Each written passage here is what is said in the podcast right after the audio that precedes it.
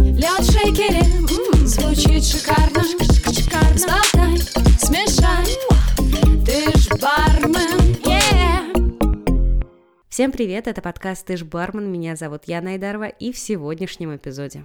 Блять, Подкунов пришел, сука, так тихо было, а теперь вот тут это вот... Привет, мучачи, чекиты. Да, Ж- почему ты ж- свою жену постоянно называешь старухой, объясни. а, вот, в рекомендациях бабы какие-то. Блин, я сравнил Перука с Гитлером. Я не могу вовремя замолчать. Все, не слушайте меня. Магия монтажа все спасет. Оставь все, не нужно, не нужно купюр никаких. Становится неловко сидеть вообще, что-то спрашивать, хочется пойти домой, включить душ, обнять коленочки и плакать просто. А заинтриговал своими речами герой этого выпуска Алексей Баткунов. Бренд-бар-менеджер Friends Orchestra, совладелец и идеолог бара Nobody Knows I Suppose, город Новосибирск, и амбассадор брендов Jack Daniels и Водка Финляндия.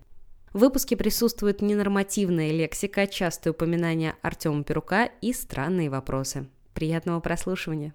Леш, привет. Здравствуйте. Как у тебя Здравствуйте. дела? У меня дела хорошо. Слушай, у меня к тебе накопилось несколько вопросов. И самый первый, наверное, это сколько заведений ты сейчас ведешь? Сейчас у нас 8 заведений и еще несколько разных проектов. То есть Давай по списку про- Давай по списку. Первый, естественно, основной это наш кормилец это бар Friends. Потом, который по очереди открылся бар Руби, винный бар. Потом у нас есть кафе семейной кухни, который находится в Академгородке, это Sparks. Есть небольшой коктейльный бар по образу Friends, тоже в Академгородке называется Хики. Есть самое молодое наше заведение, это кофейня, сделана по образу серф кофе, называется Тиахупу. То есть там именно вот ребята заморачиваются по разным кофейным смесям, там разное молоко, и там все вот эти вот вещи. Потом у нас есть наша мяснуха бурбонная Чопс. У нас есть Такерия, Кантина. Сейчас же модно, да, так называть? э, Заведение с мексиканской кухней, культурой и напитками. И, собственно, у нас есть Nobody Knows. Помимо этого у нас еще проекты по выездному бару. Это они от Nobody как раз идут, это Everybody, потому что Nobody Knows он Мгм. не для всех, а Everybody Knows это вот прям для всех, для всех заказывайте. И у нас есть еще проект, наверное, такой самый молодой, заготовки льда и по доставке льда, называется Лед запилен. Из-за этого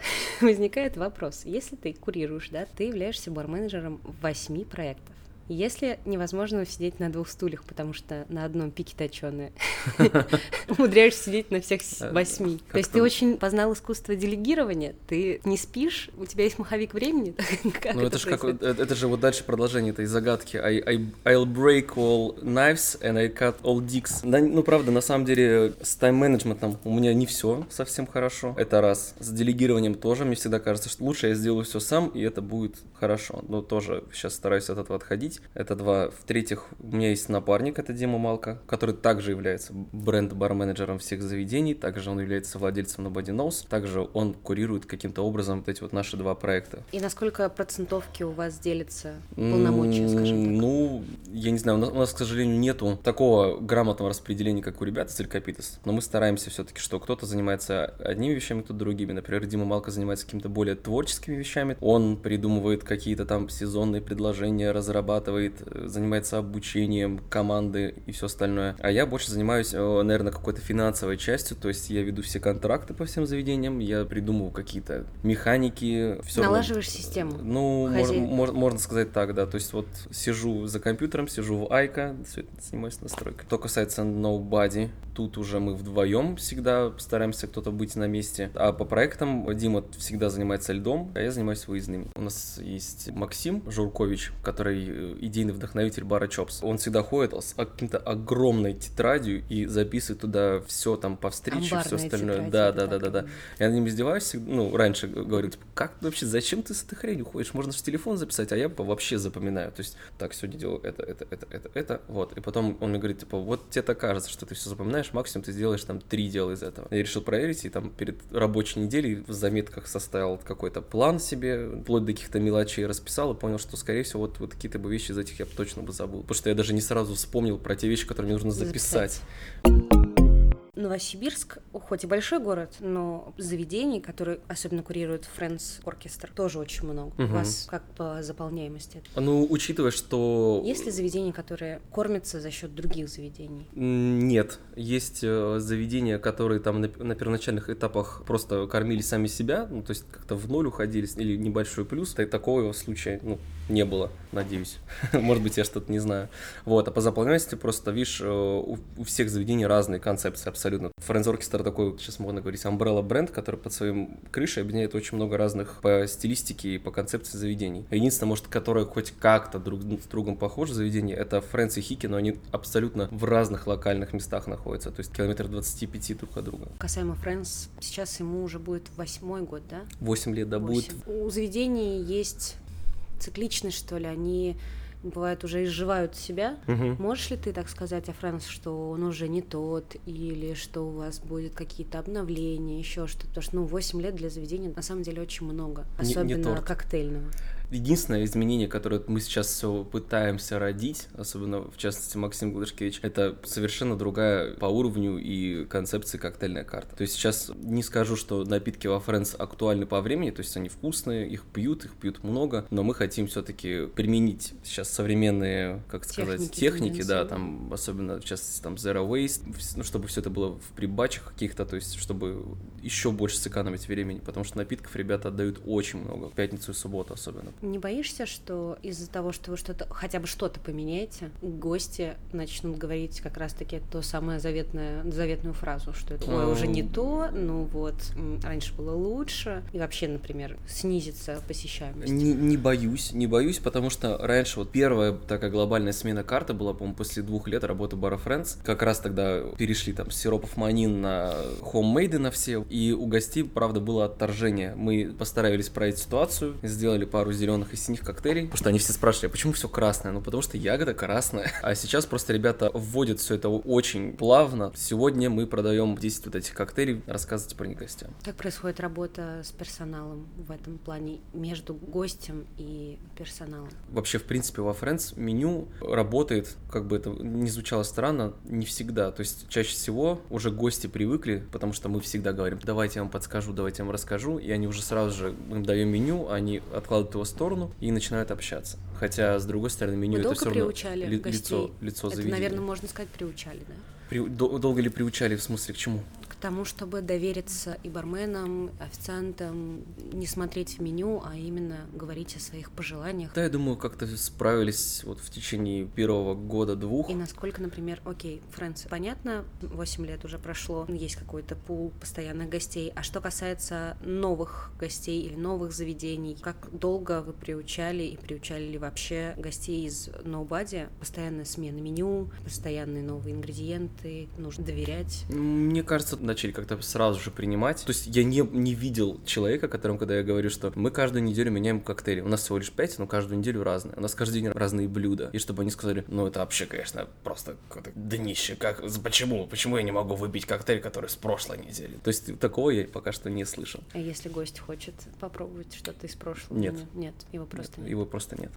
А Какую нишу вы еще не закрыли? Ну, то есть у вас есть и винная история, и кофе, и поесть, И по- пивная, и попить, да. коктейльная, и спикизи. Но ведь наверняка есть еще какие-то Я планы. на всегда думал с историей про ночной клуб, потому что у нас нет. Но с другой стороны, все равно Friends в пятницу и субботу превращается в volume бар, и там все равно достаточно шумная атмосфера. Нашего главного главного босса Владика Мусенко, мне кажется, он не, не захочет никогда открывать ночной клуб, потому что ты всегда открываешь заведение, которое тебе нравится по формату. То есть, потому что если ты откроешь Ну, ты же открываешь место не для себя, а для гостей. ну да, но тебе должно нравиться место, которое ты открываешь, в котором ты находишься, в котором тебе самому будет комфортно находиться, иначе ты просто врешь людям и сам себе, и ну как бы это не будет работать. Это будет как-то недушевно, я не знаю. Ну то есть, ну никто не поверит просто в такое заведение. По- может быть, поэтому какие-то крупные сетевые истории, они перестают работать, исчезает вот какая-то душевность в них. То есть люди, которых открывают, они уже сразу открывают ради бизнеса, они не вкладывают туда какую-то частичку себя. Ты думаешь, что на восьмом заведении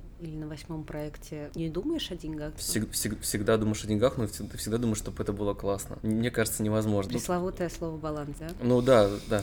Есть на примете одна идея, но про нее не буду рассказывать.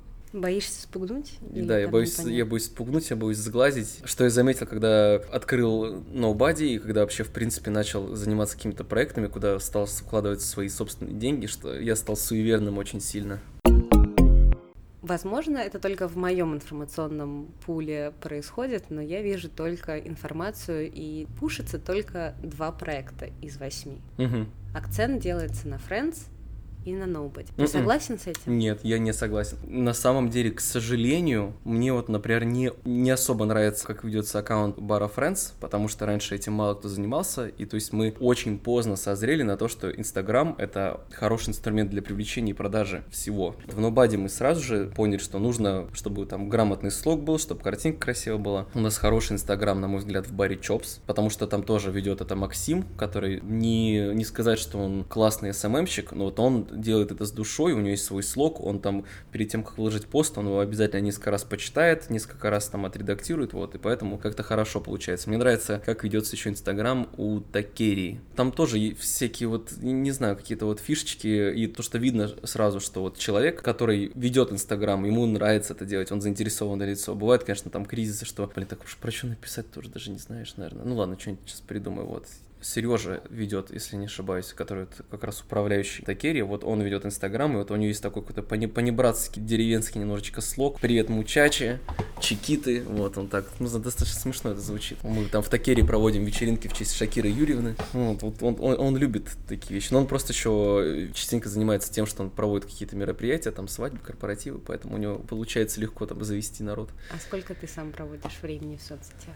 Насколько это тебе помогает в работе? Или работа Я- отдельно, Инстаграм отдельно, Я, к рабочий сожалению, Инстаграм? Это очень много. Я прям инстаграмный наркоман. То есть я прям могу вот Как же сидеть YouTube? и листать. Как же YouTube? На YouTube у меня не так много каналов, на которые я прям слишком сильно зависаю. А вот в Инстаграме я прям начинаю тонуть. Поэтому очень много у меня времени занимает Инстаграм. любимых аккаунта.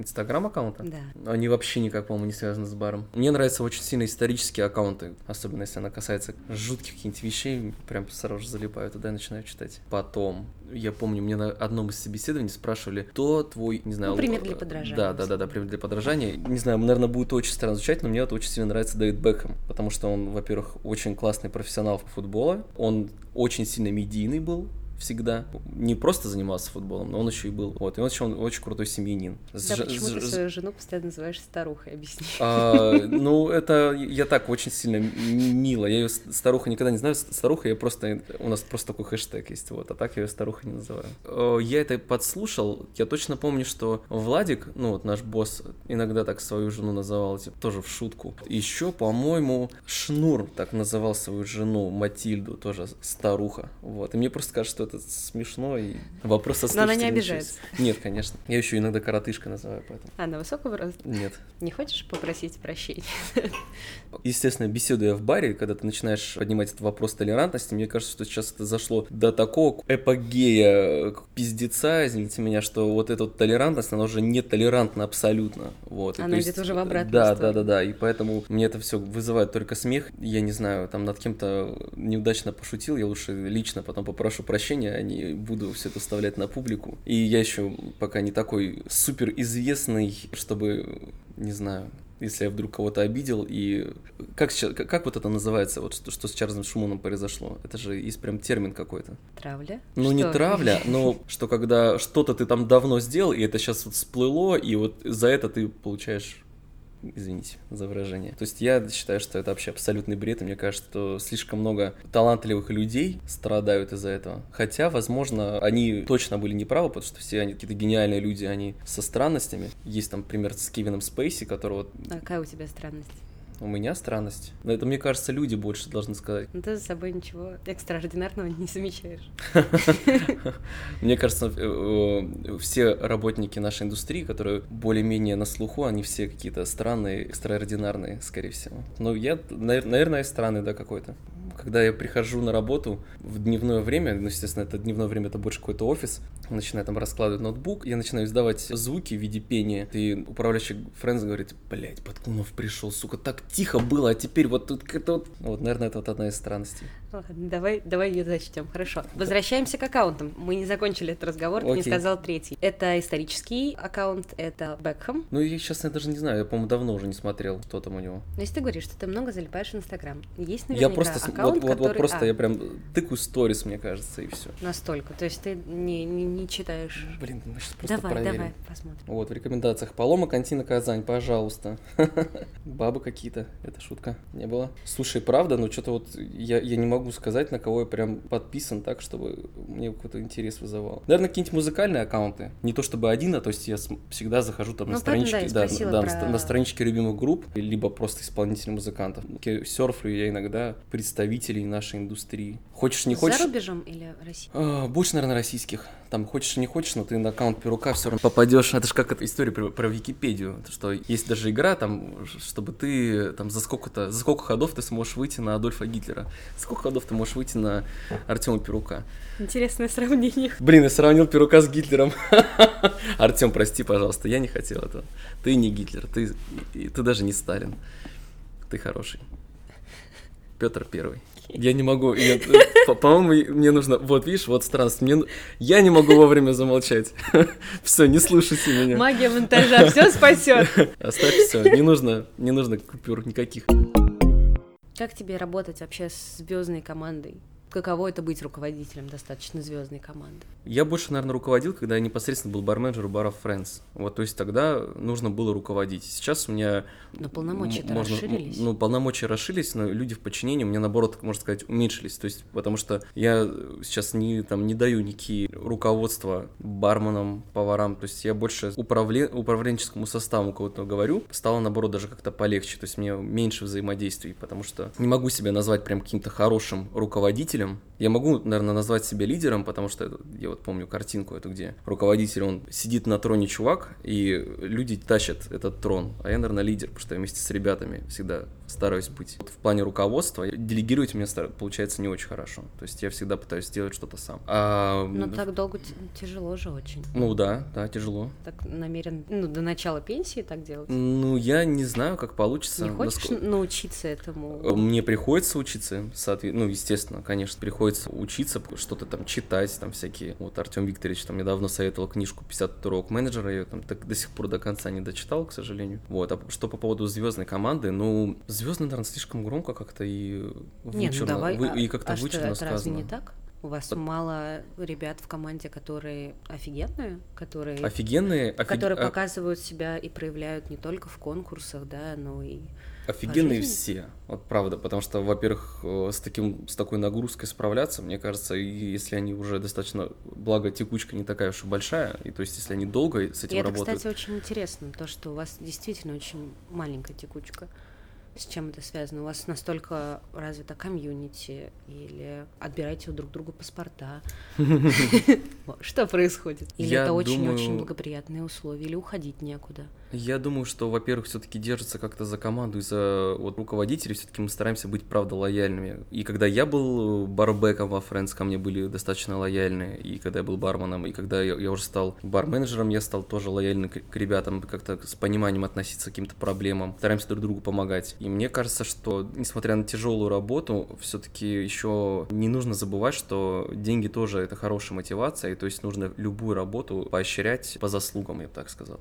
Наверное, мне очень сильно помогло то, что я был в этой команде с самого низа и почти что с самого начала. И поэтому я вот как-то был всегда частью этого организма, и я прекрасно понимал потребности этих людей, прекрасно понимал какие-то, не знаю, слабости, и вот поэтому это удавалось легко. Не было такого, что нам, например, приходилось много работать, и ребята говорят, типа, я не буду. Они всегда это прекрасно понимают. И самое главное, что они понимают, что я это понимаю, потому что я проходил через это сам, через те же вещи. Просто всегда тоже приходится быть примером таким вещам, чтобы люди видели, что ты рядом, и на тебя можно положиться. Вот, например, у нас э, в марте месяце из Friends так получилось, что ушло сразу же два человека опытных, то у кого-то уже был заранее давно запланированный отпуск, а ты не можешь, ну, то есть, когда у человека есть билеты на руках, и он едет там со своей второй половиной отдыхать, понимаешь, ну, если ты ему скажешь, что он никуда не едет, ну, это будет нельзя, это ты не вообще... третьего человека. Да, это будет вообще бесчеловечно, вот. И мы с, например, с Димой Малко, можно сказать, там, два начальника сети заведений, мы работали барбеками во Фрэнс.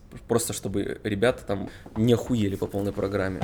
Наверное, вот э, какой-то опыт управления, это быть частью команды, оставаться и... Ну, как тогда найти вот этот симбиоз между тем, что ты должен быть руководителем и быть таким своим доску чуваком. Никогда это не получится сделать, мне уже не всегда это говорили, что не, не получается э, быть и своим чуваком, и руководителем. Больше помогает адекватность ребят, что они понимают это. Самое главное, если люди хотят, чтобы у тебя продолжалось такое отношение к тебе, это вовремя понимать. Вот, например, как э, у нас отношения строятся с Владиславом, который наш главный босс, мы, при этом мой друг. Когда мы друзья и мы пьем пиво, я могу сказать, Владик, иди нахуй, пожалуйста. Вот. Но когда возникает какой-то рабочий момент, я все, мы становимся серьезными, он мой босс, по Nobody он мой партнер, я становлюсь э, либо его партнером, либо работником, и ты становишься, ну, то есть это уже рабочий момент. Если ты хочешь, чтобы вы оставали, оставались друзьями, то ты должен всегда вот этот вот рубильничек, вот это вот переключение всегда уметь делать. Если ты не хочешь оставаться другом с этим человеком, это твои уже проблемы. То есть э, тогда он будет просто твоим только начальником, или ты будешь только его подчиненным. Я, наверное, думаю, что самое грамотное микроклимат вот команды — это умение людей, если они хотят со своим начальством и пивка попить, и чтобы они к нему лояльны были, они должны уметь так вот переключаться. Ты говоришь, что нужно сделать это, они говорят, да, окей, но когда вы там пивка пьете, они говорят, а, иди пень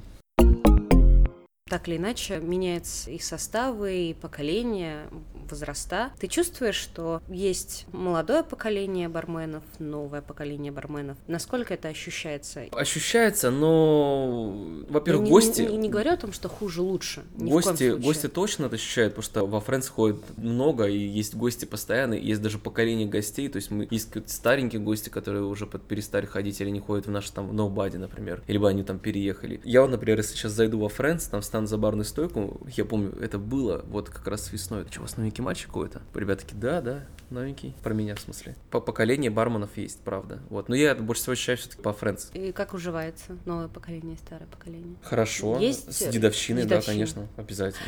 В смысле, это же, это же главный элемент воспитания людей. Что это вообще? Конечно. Пока ты там не надавишь э, там 100 тысяч литров лимонного фреша, там, пока ты не натаскаешь миллион килограмм льда, ты... А когда она должна закончиться так же, как в армии? Через год, наверное, Через точно, год. да. Человек становится барменом во Фрэнс после сдачи э, аттестации. То есть ты должен хорошо сдать аттестацию, тем более сейчас экзамены все усложняются, появились экзамены по английскому языку. Мы, у нас там был раньше еще экзамен по сервису, сейчас мы экзамен по сервису убрали, потому что ребята прекрасно работают по сервису, но мы поставили там экзамен по спидмиксу, то есть чтобы в выходные дни ребята колотили бабки. Даже если ты пришел супер готовый из самого лучшего заведения мира, ты все равно этот экзамен не сможешь сдать за два месяца. Минимум, минимум это через полгода. Почему? Ну, потому что ты не сможешь как-то... Ты не успеешь стать организмом. Не было прецедентов, когда человек приходил и становился сразу же барменом. А нет, было один раз. Очень давно при открытии бара. Это еще было до меня. А человек работает до сих пор? Нет.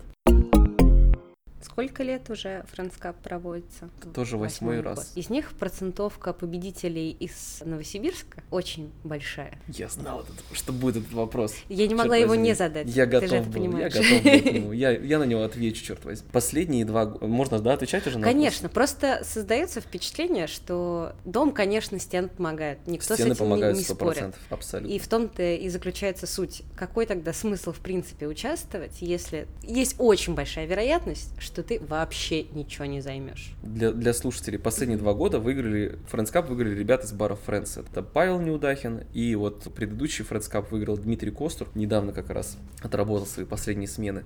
То есть никто не говорит о том, что они незаслуженно победили. Я к тому, что мотивация начинает спадать.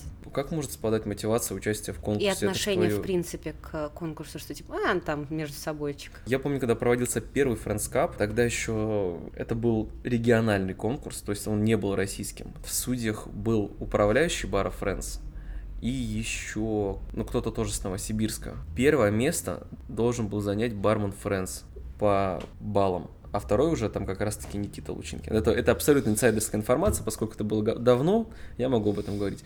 Но поскольку мы сильно испугались, что в первый год проведения нашего конкурса и выиграет еще наш человек, мы боялись за репутацию, и поэтому мы решили так не делать, и поэтому, поскольку э, разность баллов была маленькая, мы наоборот занизили своему же бармену оценку. Вот на какой на, седьм, на шестой, на седьмой раз мы позволили нашим ребятам выиграть, потому что мы уже знаем, что сейчас уже судейство беспристрастное. Ты хочешь сказать, что остальные шесть лет происходила все такая же ситуация, как в первом году? Нет, остальные, остальные шесть лет происходила ситуация уже как как надо. То есть в первый год, ну просто на, на, ответ на этот вопрос, что в первый год тоже наш человек должен был выиграть. И мы испугались, что так подумают. А теперь не А теперь, теперь уже теперь уже не боимся. Ну, come on, там бес, беспристрастные судьи сидят в нашей коллегии. Зачем им кому-то завышать оценку? Вот уже идет вопрос там о подготовке, о том, что стены помогают. Это да, это факт. Потому что все равно конкурс это больше эмоций людей. Больше всего мы, правда, боимся, что вот подумают люди, что мы пытаемся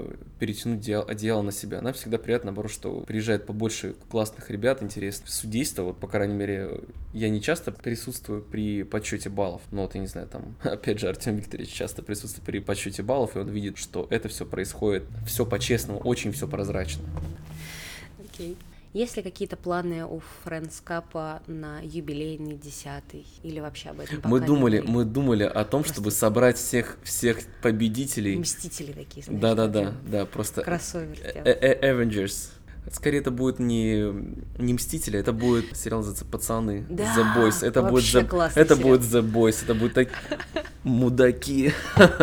Ну что там, где? давайте, давайте участвовать, всех сейчас уничтожим. Какой тебе персонаж больше всего понравился в этом сериале? Ну, конечно же, Бучер, который, который главный. Вы похожи немного, да. Есть чуть-чуть. Карл, Карл Урбан. Да, на десятый, вот, конечно, ты всегда думаешь о том, что, блин, как бы круто было бы собрать всех победителей. Это было бы, наверное, просто нереально. Типа сделать как битва экстрасенсов, да? Да, Как да, Битва да. сильнейших.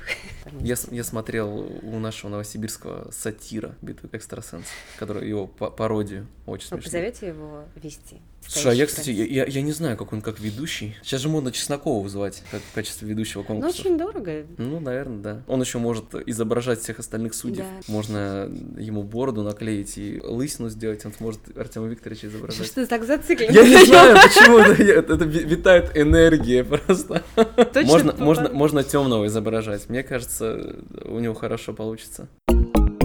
А ты сам хочешь оставаться в Новосибе? На этот вопрос я отвечу ответом заготовленным своим. Я просто помню, был на лекции у Жени Шашина, где он рассказывал про мотивацию, про саморазвитие. Вот и он сказал, и даже там Давид Стеншин тоже говорит, что чтобы развиваться, нужно выйти из зоны комфорта и нужно переезжать в крупный город. Я считаю, что зону комфорта мы создаем для себя сами, и я еще пока что в ней не нахожусь. Когда у меня будет, как говорит Игорь Юрьевич, империя, тогда я буду в зоне комфорта. Тебе не обязательно ехать в Москву, чтобы, я не знаю, выйти из зоны комфорта. Ты можешь просто свою планку поднимать что то есть ты вот достиг зоны комфорта своего потолка, так ты подними вот эту. Не, не нужно вот, вот так вот делать. Ну, ты поняла, да, что я имею в виду? Интересно, Ты- ты как... про- просто- да, пообъясни, пожалуйста. Да-да, я, я, я, я щ- сейчас я здесь поднимаю руки, чтобы показывать уровни зон комфорта. В Новосибирске есть э, Баткунов сигнал? Это как? Бет-сигнал? Да. бис- Бис-сигнал, да. BOT. Да, да, бывает. Бывает, что в виде звонка Влада Мусиенко, либо кого-нибудь из управляющих. Иногда бывают случаи, когда нужно прям срочно что-то придумать и перекрыть, А именно поэтому у вас комбинезоны. чтобы не испачкаться. У вас есть такая Dream Team, команда быстрого реагирования, получается, да? И как генерируется решение задач? Это мозговой штурм, это посиделки просто в баре, или это настолько экстренная ситуация? И Это всегда, это всегда по-разному. У нас даже недавно появился офис Или переговорный. там каждую неделю, в каждую нас- пятницу вы встречаетесь и думаете, «М, а вот если у нас будет такая ситуация, давайте придумаем такой кейс. Вот, допустим. Мы вот сняли недавно офис переговорную, и там есть всякие флип-чарты, доски. А вы ей пользуетесь? Да, конечно. Доски, с, э, где мы применяем новую нашу систему, которую ввели, этот Scrum и Agile, вс- все вот эти вот штуки, которые проектной работы. А, И у нас есть, во-первых, мозговые штурмы, и есть какие-то, ну, может, может, творческие пацаны. У нас есть прям какие-то идеи фикс внезапные, и тогда просто ты берешь и строчишь, пишешь, звонишь, говоришь, блядь, типа, есть вот такая идея, это надо делать. И, и если, как- если ты ее грамотно презентовал, Сколько процентов говорит «да» команда на идею предложения, даже самую безумную? Плюс-минус. слушай, ну, Два, два «да», три «нет». по-разному всегда. Или мы такие крутые, что... Ну, нас поскольку все равно все идеи так или иначе безумны, то, скорее всего, больше нет. Потому что все, естественно, выходит на, выходит на обсуждение. Представляешь, да, сколько мы идей придумаем? Что если классных столько реализовал? всё- Вот, я поэтому, вот поэтому я спрашиваю. Да нет, боль- бо- конечно, как везде, как нормальные, адекватные люди говорят стоп-слово, когда Владик... Какое у вас есть э, стоп-слово Да ты заебал уже! мозговом штурме? Нет, вот когда Владик говорит, подходит, говорит, типа, чуваки, у меня появилась идея, я такой думаю, это, это же не открывание еще одного бара, пожалуйста, скажи, что это не еще один бар. Он такой, не-не-не. Хватит, в горшочек порядке». не вари. Да-да-да, горшочек не вари. Наверное, все-таки чаще идеи приходят, когда ты занят каким-то нерабочими, не, нерабочими вещами. Но иногда приходится, то есть мы встречаемся и так, нужно что-то сделать, нужно что-то сделать, нужно что-то сделать. А давайте сделаем это. Ну, окей. А давайте сделаем это. Не, это типа сильно жестко, это не надо. А в пример, если... Это не для записи. Блин, Пос- ладно, окей. Мне придется, как э, людей в черном, чтобы ты Ну забыла. ладно, хорошо. Даже как-то становится неловко сидеть вообще, что-то спрашивать, хочется пойти домой, включить душ, обнять коленочки и плакать просто, что Почему? Ну почему у меня ничего не выходит, почему я сама не додумалась до этого?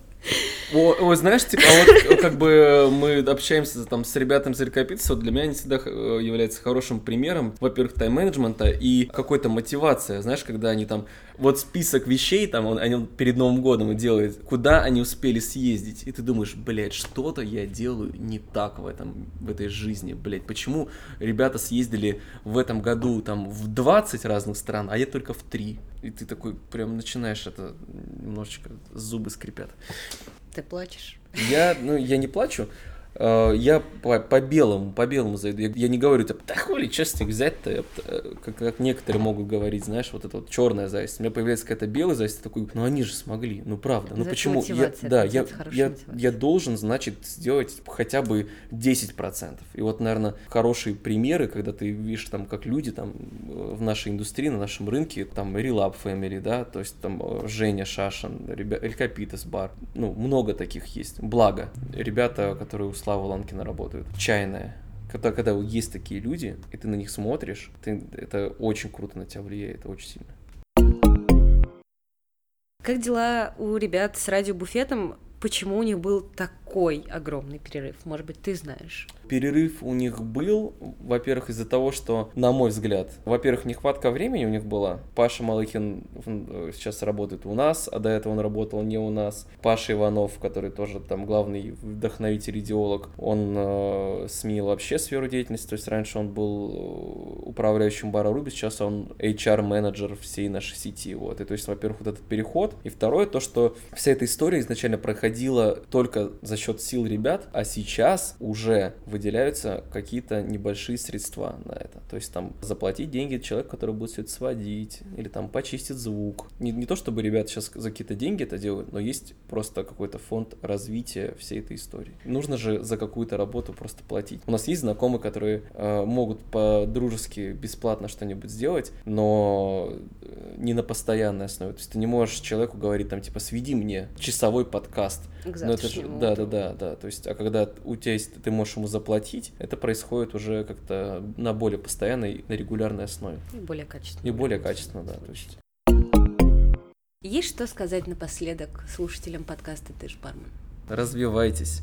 О, у меня есть, эм, вот есть э, у Азика Азимова три правила робототехники, а у меня есть три правила жизни Баткунова, моих три, Класс, три, давай. три моих жизненных креда. Первое правило, то есть э, самое главное ну, во всех этих правилах, то, что второе правило не может быть если оно нарушает первое правило. То есть первое правило – это творить добро, делать добро людям, животным, неважно кому. То есть нужно быть позитивным и делать хорошие поступки. Позитивно, в твоем понимании, это просто улыбаться как дурачок? Или Нет, излучать- это я вообще, если ты не заметила, я всегда хмурый, потому что... Да, это тоже меня очень напрягло, когда мы с тобой познакомились лично.